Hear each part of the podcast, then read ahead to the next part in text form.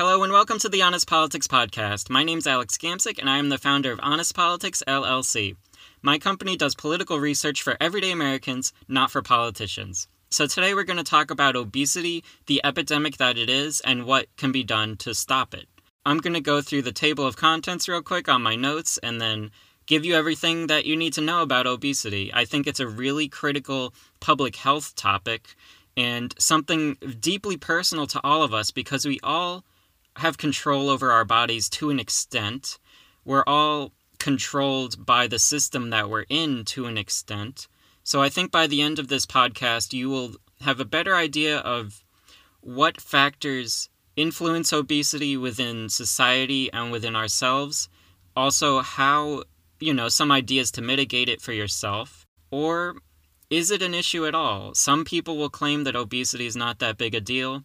We're going to talk about that. So, to get started, we're going to have an introduction, then a problem description. What is the issue with obesity? Why is it such a big deal? Economics how big of an impact does obesity have on the economics of the country or the world? The disproportionate impact, whereas in some people are affected by obesity more than others just because of demographics negative health consequences of obesity. So, what does it do to you physically? Policy solutions, because this is a politics podcast after all. What can be done on a political or public policy level to mitigate obesity's negative consequences? And then individual solutions. What can you do as a person to mitigate it within your own lives or to uh, help your family and friends out if they're suffering from obesity? So let's get started with the introduction. The hook, as it is, the reason we're looking at this is that the National Institute of Health says obesity causes about 300,000 deaths in the United States every year. So obviously, it's a huge issue. If you think about the coronavirus pandemic we just had, that killed about 600,000 people within a year, and that's a once in a century event. This kills half as many every single year, pandemic or not. You could even claim this is a pan- pandemic in a way, it's an epidemic. Just because it's not a communicable disease doesn't mean it's not a disease. So when we talk about obesity, laying some ground rules, first off, I am not a physician, I am not a nutritionist.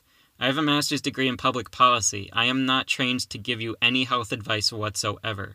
If you're concerned about weight or you want to talk anything health, do not listen to anything I have to say here. Go to a physician and get clinical help from somebody who's trained to do that. That being said, um, I'm going to talk about obesity in a general sense and from the research that I did.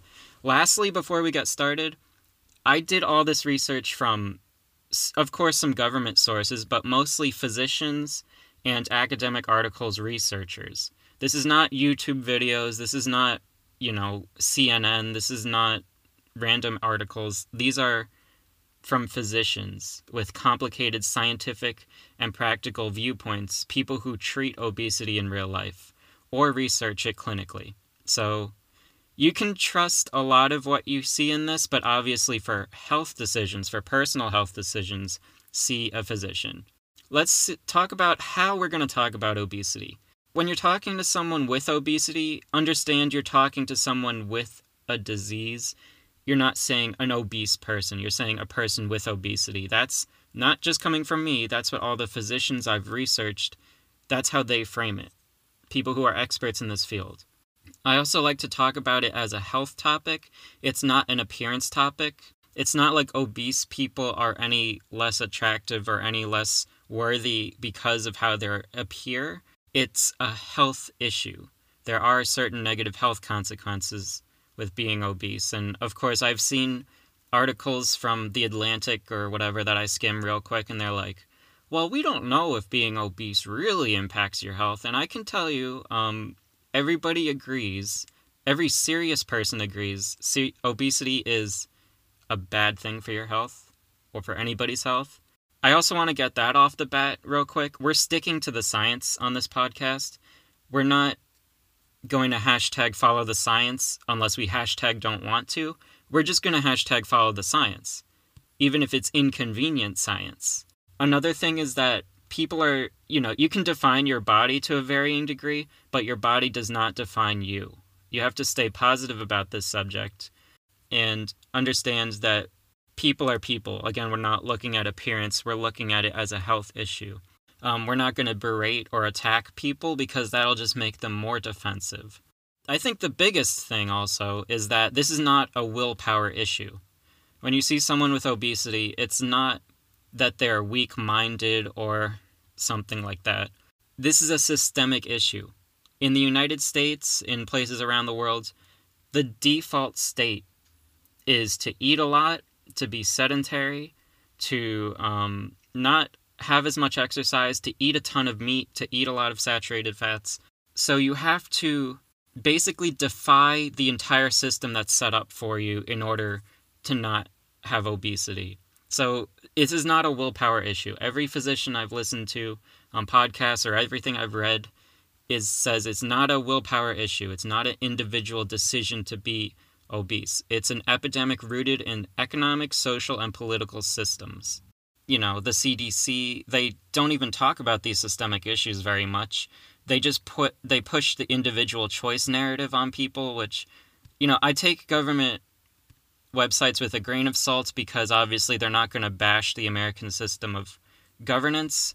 They're not going to talk about how the agricultural industry produces fatty meats and high energy dense caloric foods like corn in all our food. So you have to keep in mind the CDC has a pro America bias, a pro American system bias. Another big problem with obesity is childhood obesity because I mean, think about the willpower issue.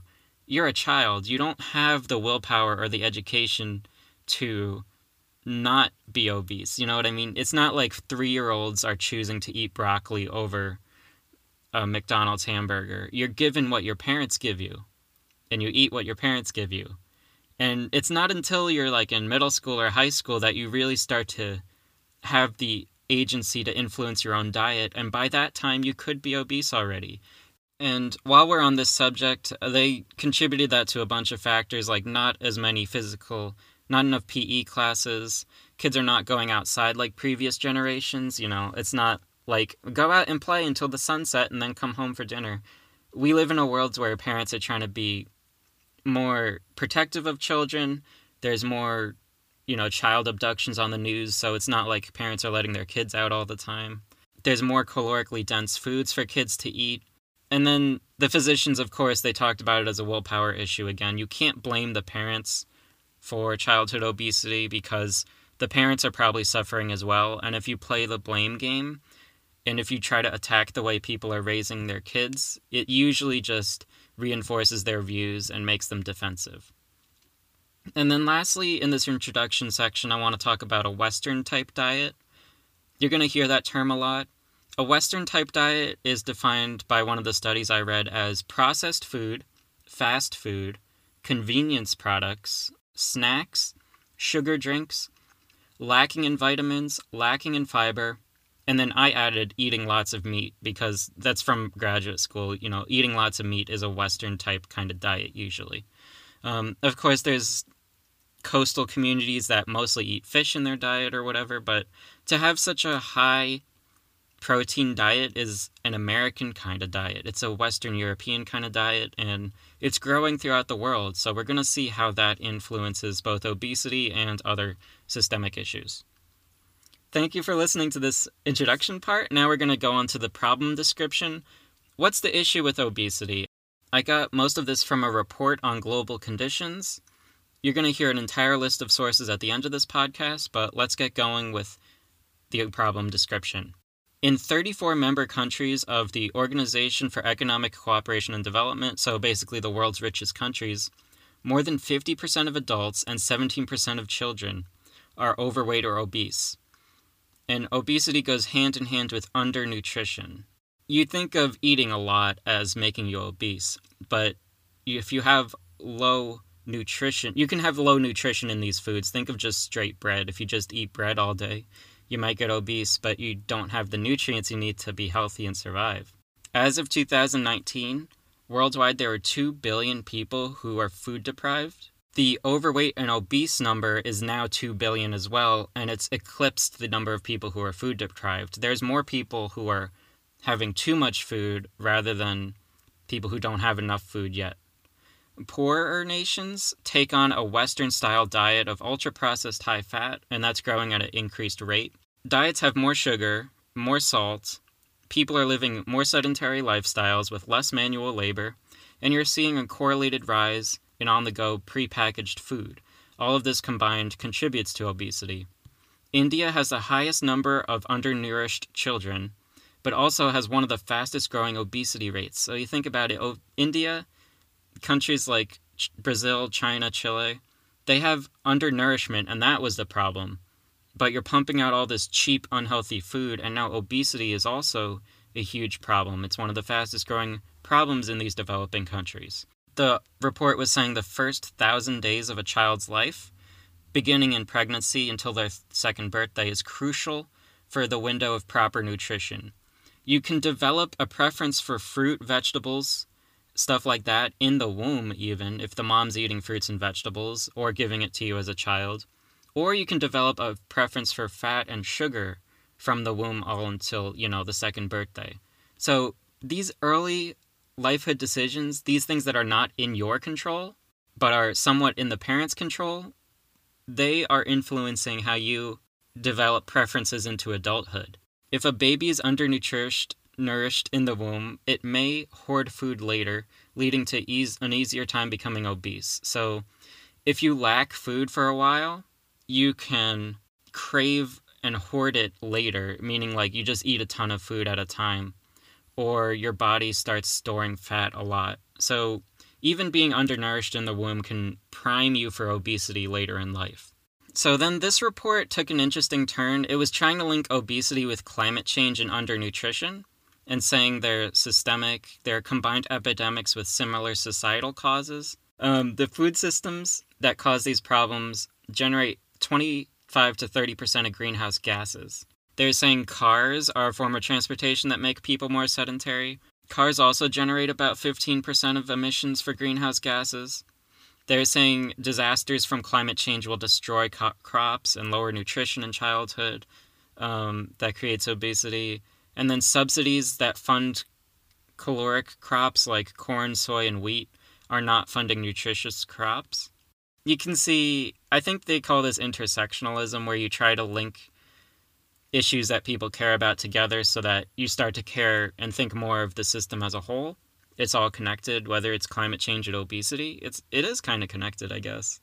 Culture and marketing around the world celebrate junk food and they put down vegetables. You think like, you know, the cartoons you're watching, people like, ew, gross vegetables. We hate that. So you're primed as a child to not like vegetables culturally, in addition to how it might taste. I think vegetables taste great. If you get that culture crap out of your brain, you know, does McDonald's actually taste better than grilled vegetables? If you have a taste test and you try to get rid of all your biases, of course the vegetables taste better but you're culturally primed to think that fast food tastes good, or Doritos, or Mountain Dew, or whatever. Um, this went on to say that a third of the world's adult population is overweight or obese, which is kind of crazy. The entire world, even in these undernourished um, countries like China or India, obesity is climbing because of the cheap food. Another big reason that obesity is a problem 80% of deaths in Western society are caused by non communicable diseases. So, 80% of deaths are caused by things like heart disease, cancer, diabetes. You can't spread these things from one person to another.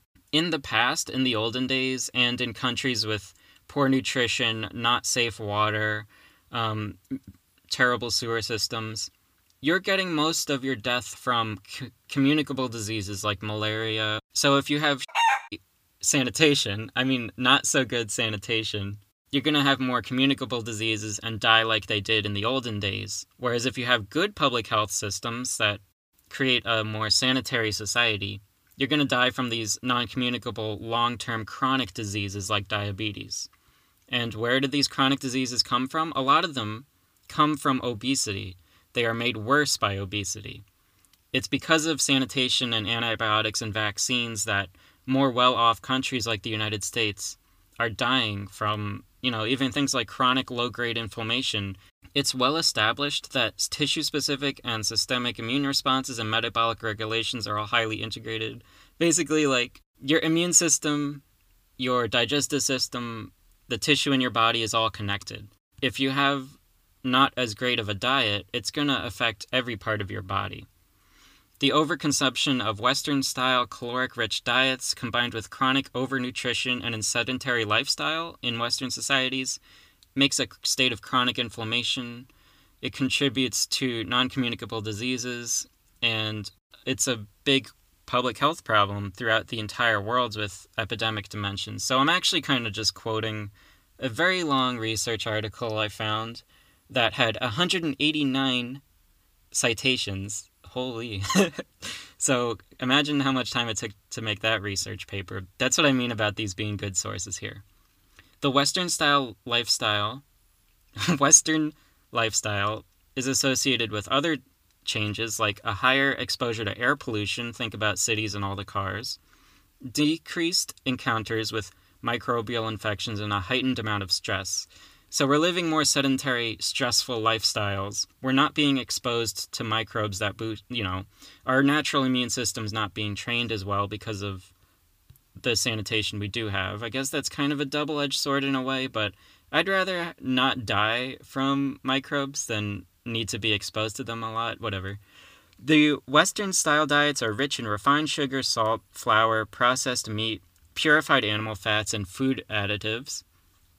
They contain a low amount of fiber, vitamins, minerals, and other plant derived molecules such as antioxidants.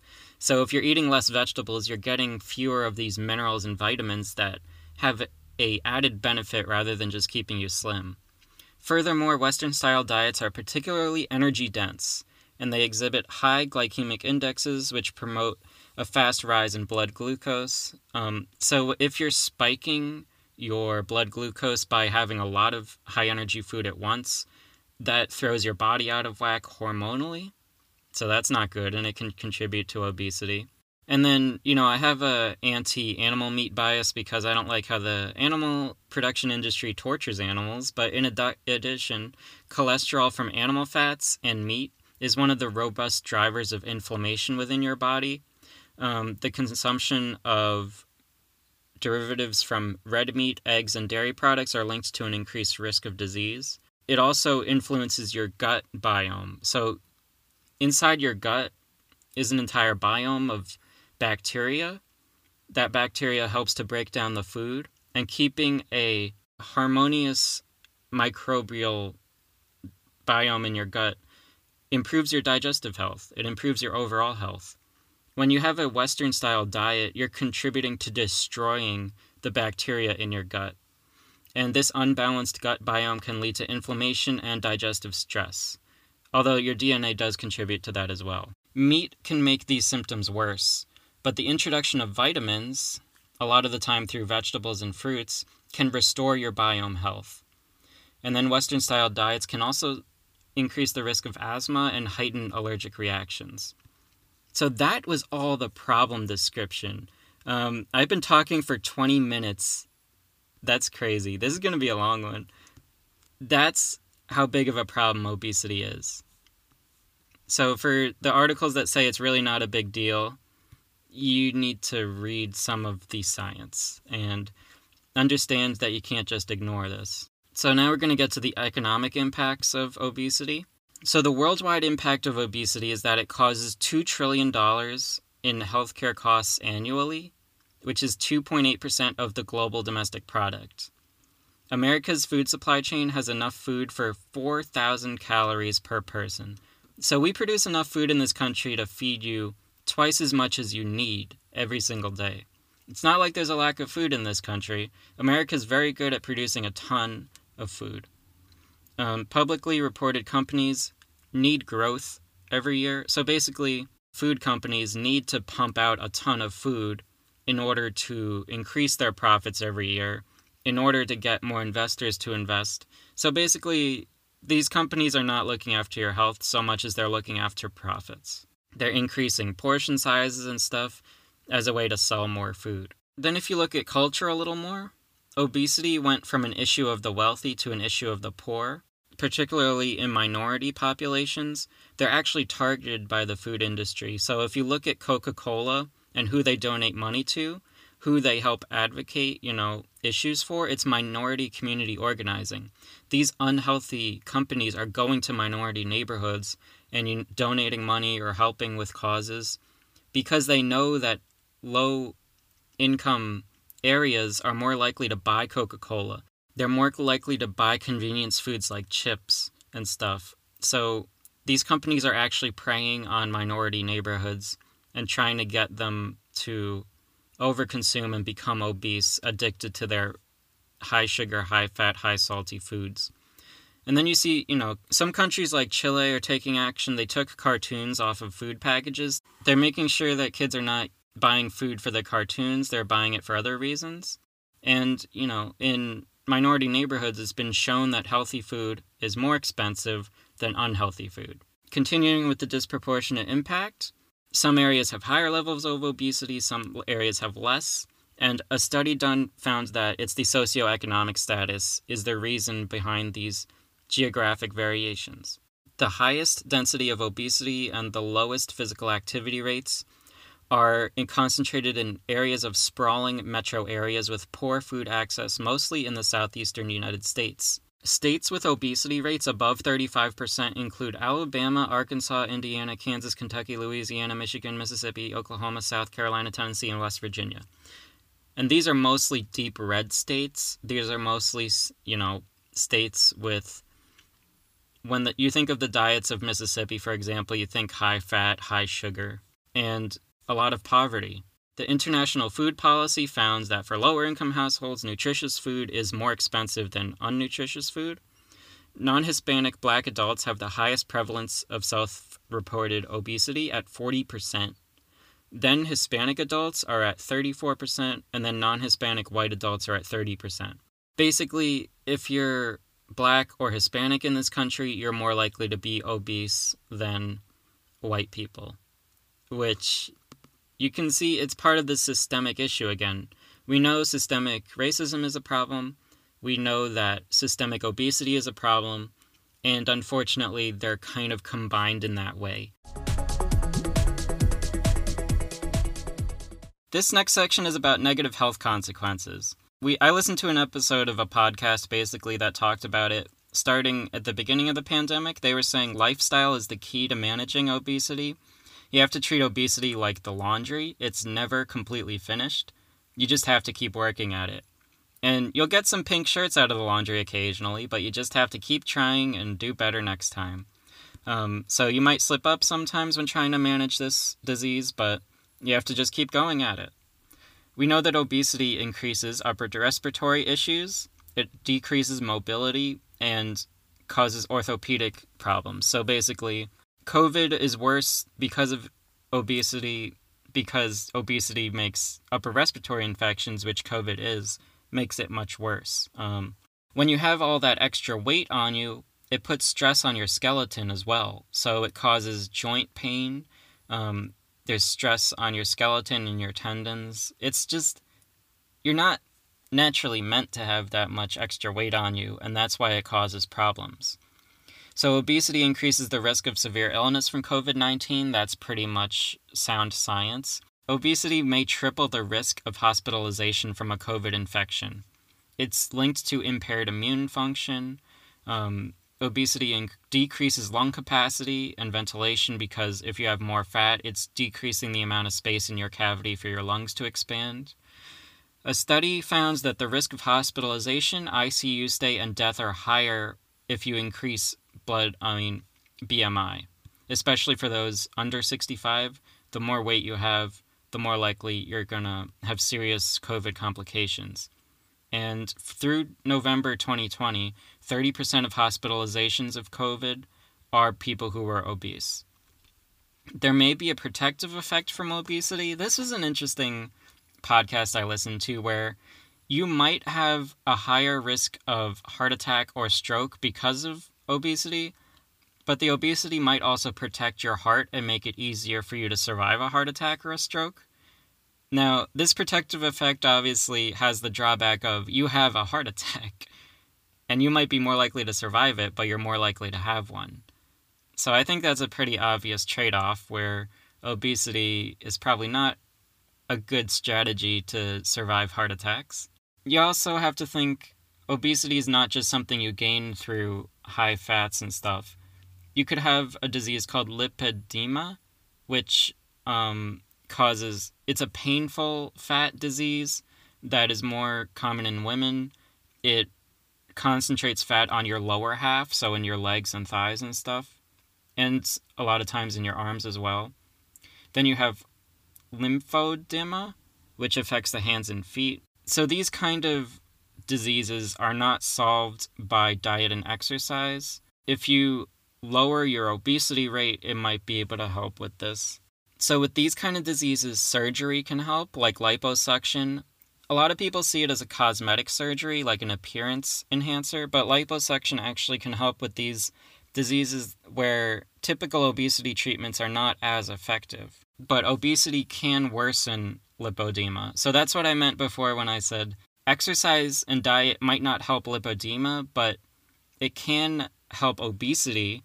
And by lowering your obesity, you can solve the lipodema. So it's an indirect effect, basically. Another episode of the podcast I listened to, the most f- common form of fatty liver disease, except for alcohol, is obesity. So if you're obese, you might get fatty liver disease. And fatty liver disease increases cardiovascular stress. It increases risk for types of cancers, including liver cancer and it makes it more difficult to lose weight by having fatty liver disease. Ways to treat fatty liver disease include physical exercise.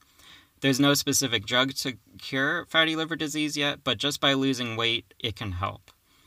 Which, of course, it's harder to lose weight when you have fatty liver disease, but to treat fatty liver disease, you need to lose weight. So you see how, like, it's not a willpower issue a lot of the time. You need a physician to help you and create a program that's very tailored to you, and then saturated fats were shown to make fatty liver disease worse. Now, another episode of this podcast talked about stress. Stress increases a hunger hormone called gremlin or gremlin, I don't know, but I'm not a physician, see. But stress can impact your hormones and make it harder to lose weight. Um, obesity itself can cause stress, which causes these hunger hormones, which causes it being hard to lose weight because you're stressed out about, oh, COVID kills people who have obesity. Oh my God, now I'm stressed. If I start coughing, I'm going to be stressed because I know I'm obese and oh. So, you know, you're seeing fitness models on Instagram. That makes you feel guilty. That makes you feel sad. Now you're stressed out. Stress increases um, sleep and decreases hunger sometimes, or it can ruin sleep and harm your health that way. And the doctor was saying that acute stress can be beneficial to you. So if you're stressed out sometimes, that can be good. It can cause you to be more productive or whatever. But chronic stress over a long period of time is horribly deliriative to your health. It can have really big negative health consequences to be stressed all the time. Now, I'm going to take a quick commercial break. When we get back, we're going to talk about the policy solutions to obesity and then some individual solutions. What can be done more to help you if you have obesity or if you notice it in others around you? Stay tuned, we'll be back in 30 seconds.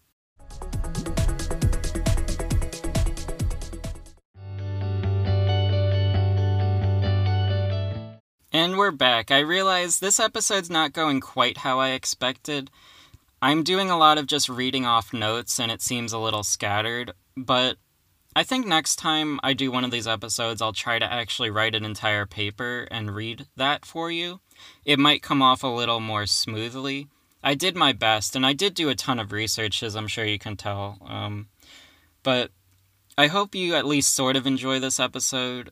I think it has a lot of useful information.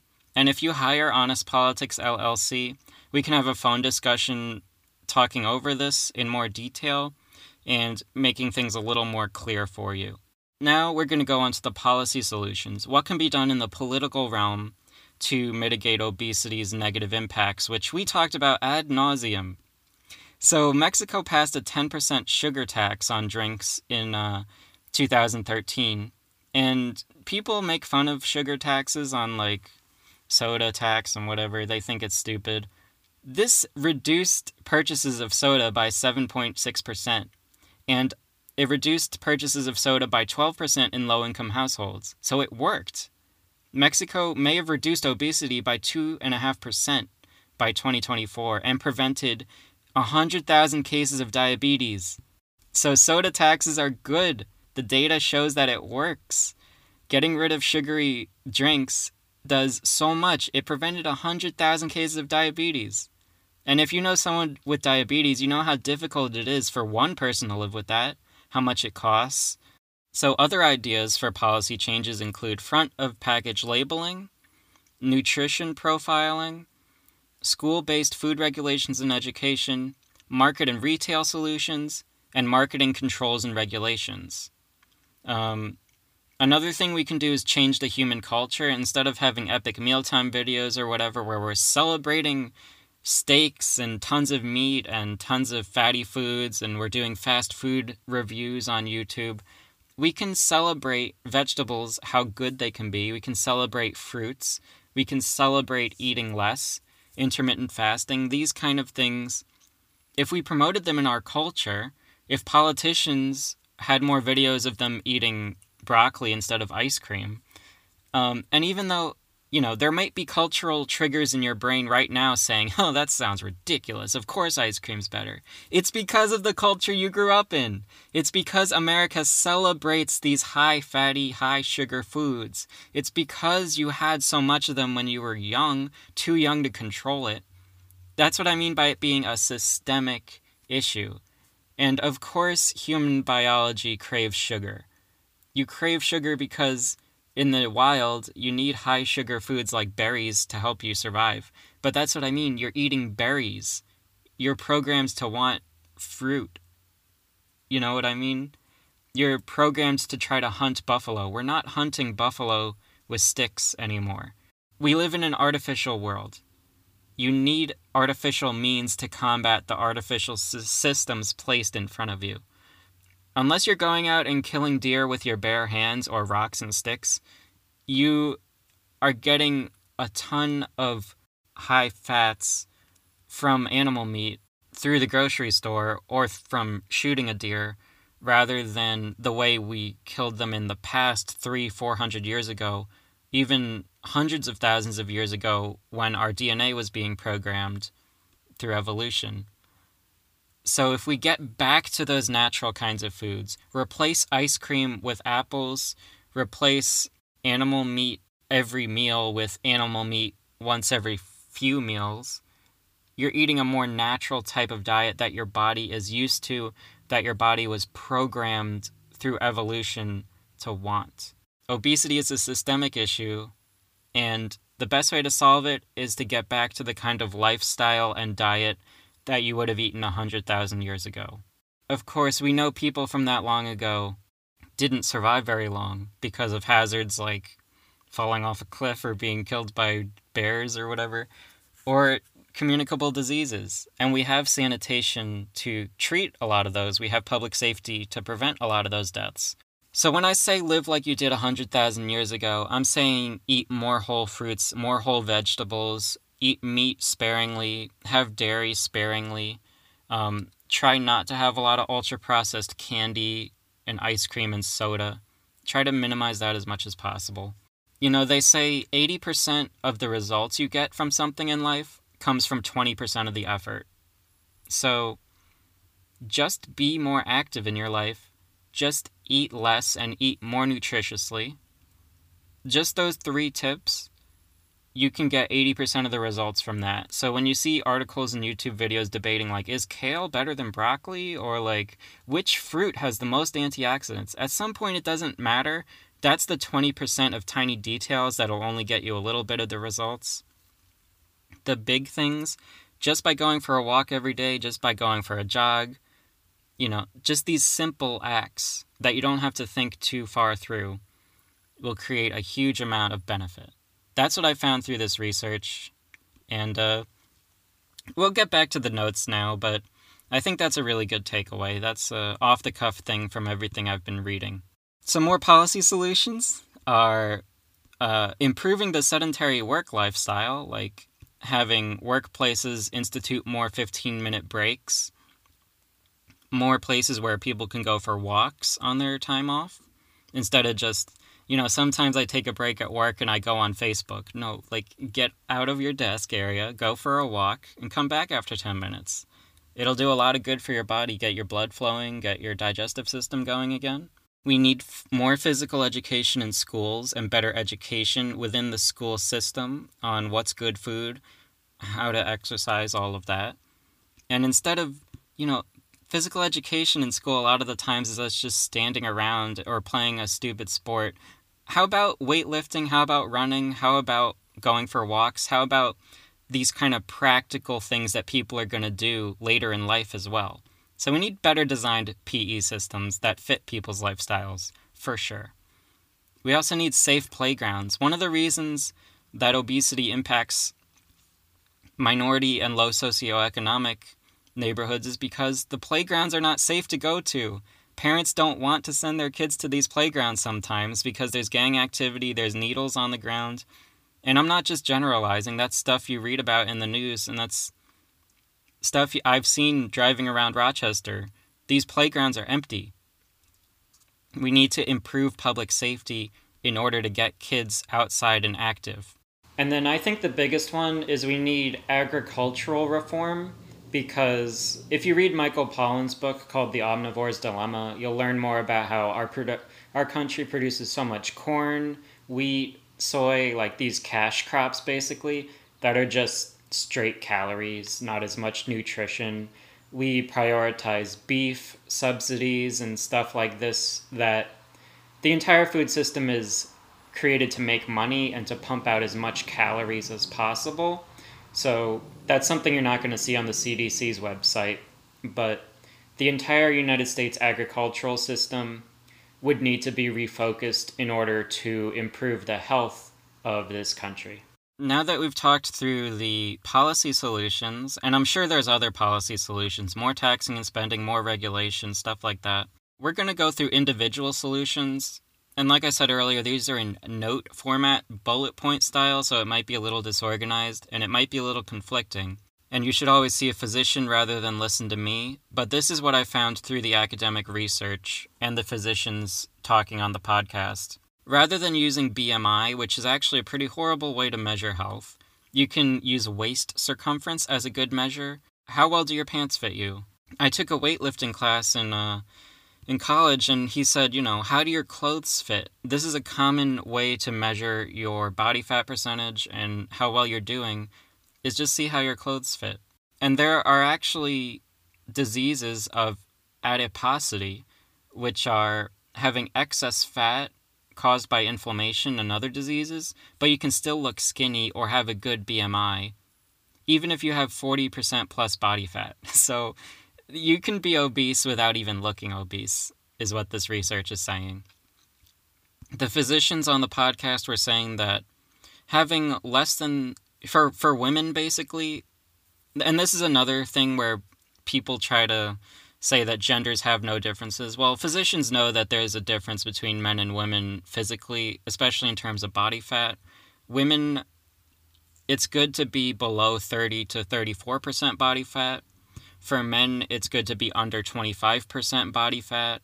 Um, and I just want to clear that up real quick. I am pretty sure gender, of course, is a sensitive topic, and some people have more complicated gender issues than others, but it's an extremely bimodal thing.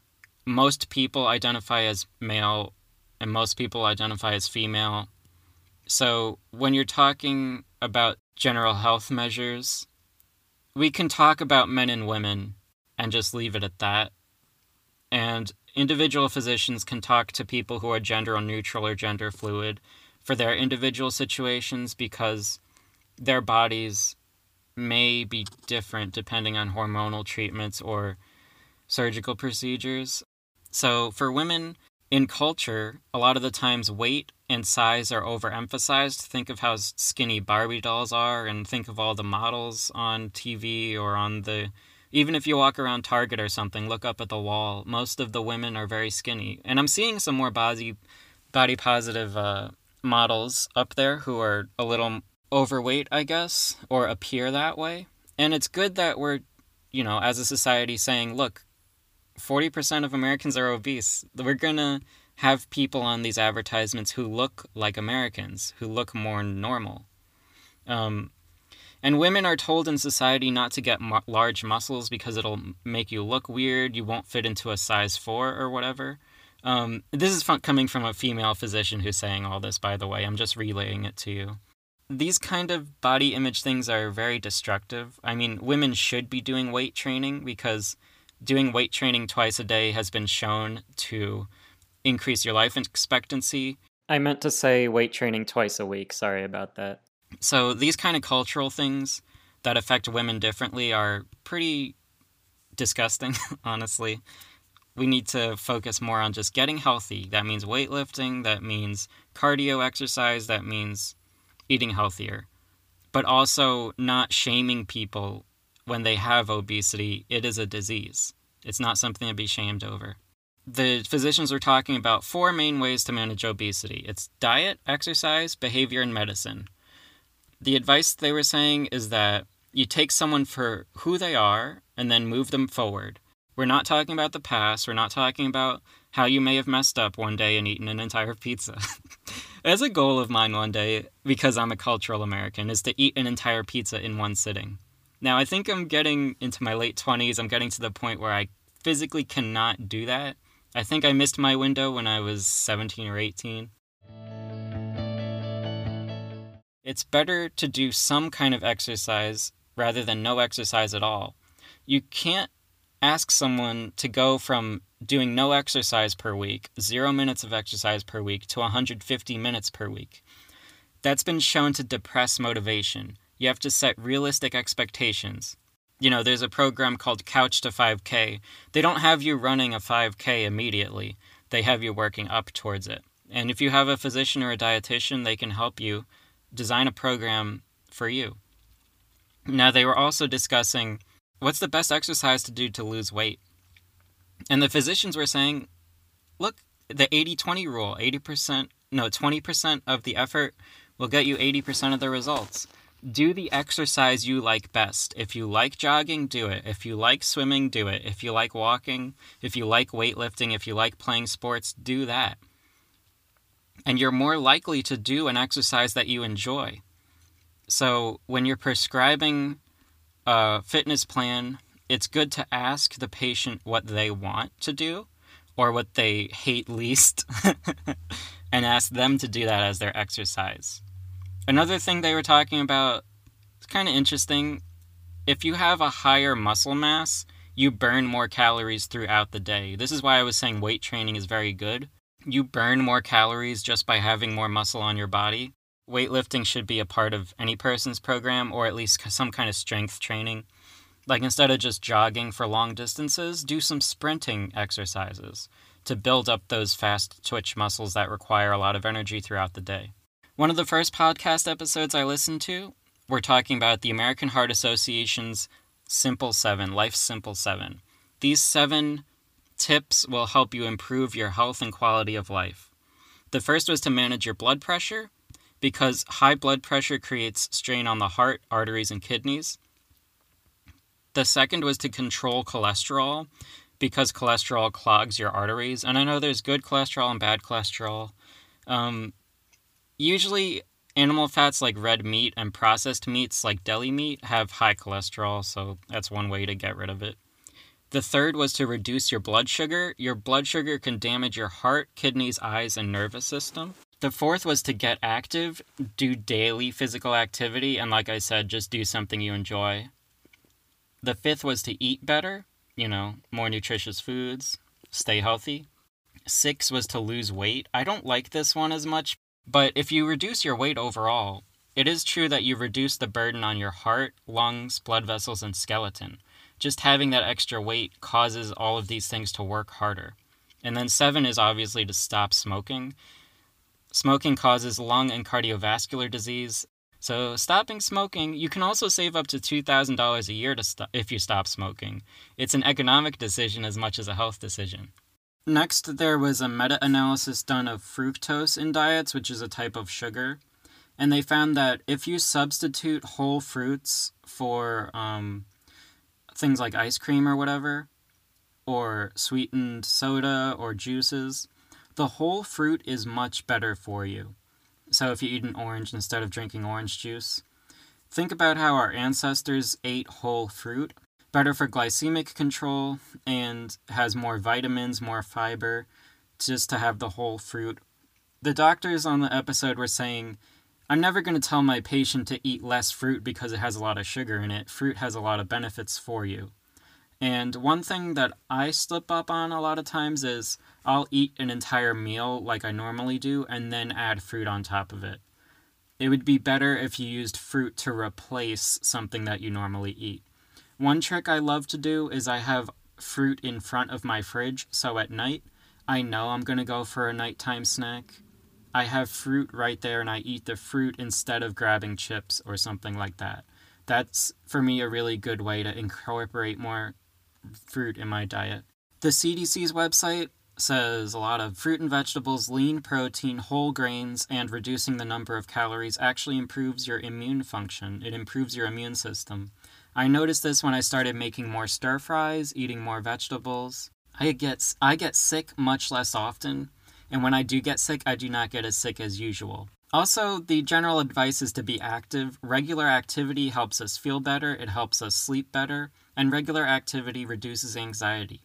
It helps with weight loss when combined with caloric reduction and boosts immune function, but it's good to get enough sleep.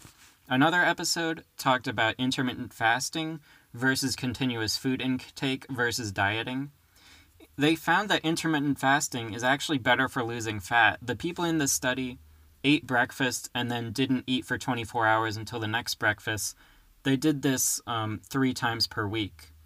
I think it's a serious option to consider, but like I said, talk to a physician to see if intermittent fasting is good for you. It is not good for people who don't have the willpower to not eat for that long even if you have a huge meal, you're making up for the fact that you're not eating throughout the rest of the time. Now, I don't like intermittent fasting myself. I start to get dizzy and have headaches if I don't eat for that long. So it really does depend on the individual. Another episode, they talked about how the low carb diet is not only good for burning fat, but also maintaining weight. A lot of people struggle, they'll lose fat and then they'll gain it back very quickly by going back to their old lifestyle. But the doctor on this episode said that a low carb diet is one of the top ways to keep a healthy weight in addition to physical exercise. It's physical exercise and low carbs was near the top of the list for this doctor. Then I looked at the United States Department of Human Services key guideline for adults. Now, keep in mind this has a pro USA bias in it. So they're not going to discuss the agricultural systemic factors, but they did talk about how the key to obesity management is to move more and sit less. Just think of that simple mantra move more, eat less, even if it's a little bit every day. For the most substantial benefits, you need two and a half hours of moderate activity every week or 1.25 hours of vigorous activity, preferably aerobic exercise spread throughout the week, like going for a jog every couple days or so. There's more benefits if you go beyond five hours of exercise each week. And, like I was saying earlier, you should do muscle strengthening activity involving all major muscle groups two or more times a week. So, the US guidelines thing has different guidelines for different types of people, and they have graphics to display to general audiences. So, if you're a politician or policymaker, that's another thing to keep in mind. Keep it simple, have nice graphics so that people can very quickly understand what the key points are very quickly. And the doctors were saying we should be investigating the lifestyle of every new patient, whether they're obese or not. You know, these doctors explored different medication options and found that lifestyle changes are better than medication. It's better to live a healthier lifestyle rather than need to rely on pharmaceuticals. You need a physician to help you if you want a pharmaceutical program. There are some drugs that can contribute to a 5 to 10% weight reduction. So they need more research into this area. And the doctors on here again were saying that there's better drugs coming out that can increase gut health and are more hormone stimulating, but it's a not a willpower or personal responsibility issue. It is a medical issue. So, another episode, I was talking earlier about how saturated fats are bad for your liver and stuff. One study found that eating whole dairy products like whole milk and butter can actually be beneficial for you.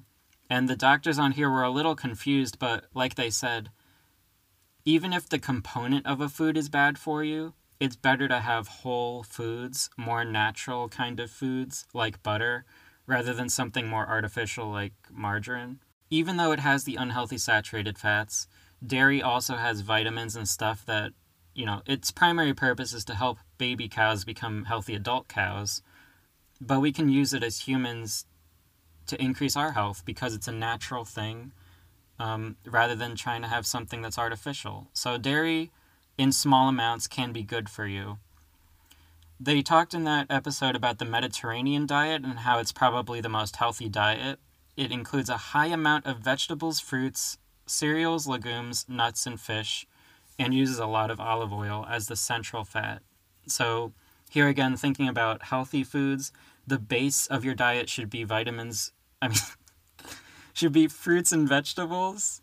You can have nuts and stuff like that. Um, they said that supplementing a diet with extra virgin olive oil or nuts can uh, help you increase cardiovascular health and lowers cardiovascular problems like heart attack or stroke by up to 30%.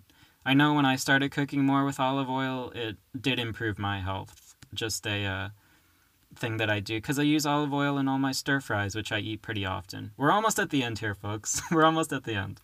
Vitamins and minerals have their own healthy effects independent of the fact that vegetables and fruits have lower calories. They also just give you more vitamins and minerals, which helps your body function better. Numerous plants have different kinds of antioxidants, fibers, fiber, phytochemicals, um, and lipid lowering, anti inflammatory, anti obesogenic, and cardio and cancer protective properties.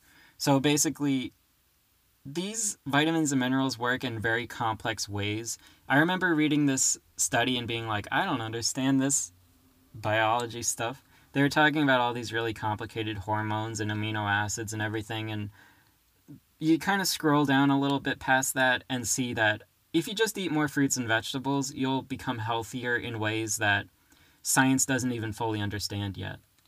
So I think that's really important because probably all you care about is the end state, getting healthier.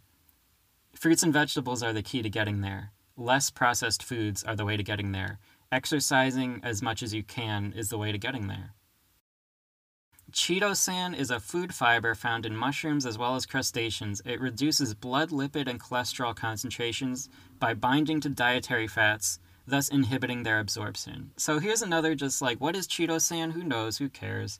It is found in mushrooms and crabs, apparently, and it's good for you. So that's why you need a varied diet that includes mushrooms, I guess, unless you're allergic. Please don't eat them. So, more things they found in their scientific research that I spent hours reading is that not smoking, regular physical activity, moderate to low alcohol intake, and consumption of high quality food increase your life expectancy past age 50. So if you want to live longer, do all those things. In societies where the Western lifestyle is established in the culture, the last quote I'll leave you with from the giant article I read is, quote, However, in Western societies, where the Western lifestyle is established in the culture, adherence to lifestyle changes prove exceedingly difficult. Hence, in order to achieve a reduction of common risk factors associated with prevalent diseases in westernized societies, multimodal national strategies need to be developed with the aim to prevent lifestyle associated chronic metabolic diseases. Basically, this says hey, Western countries, rich countries of the world, get your shit together.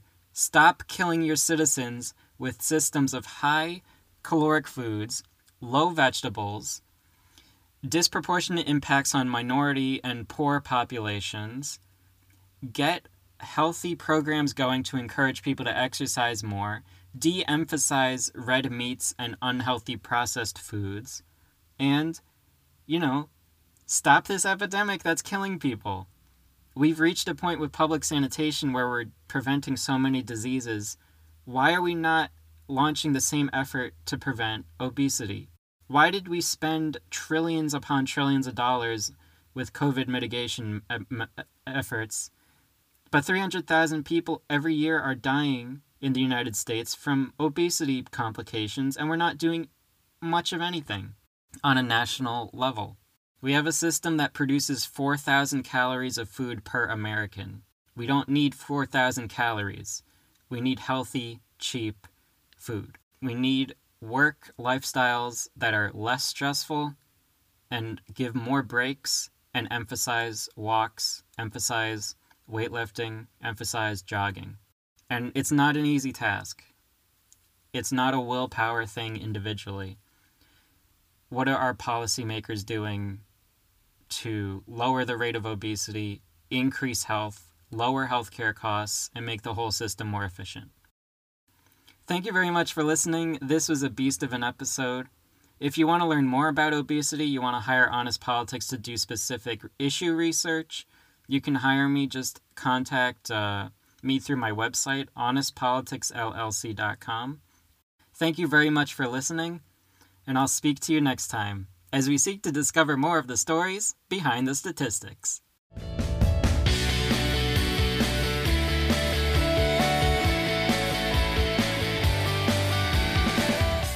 Thank you for listening to this podcast. I'm going to go through the sources real quick.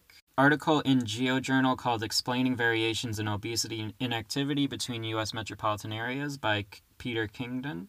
A report called Chicago Council on Global Affairs 2019. A bunch of web pages from the CDC, including one called COVID 19 and Obesity.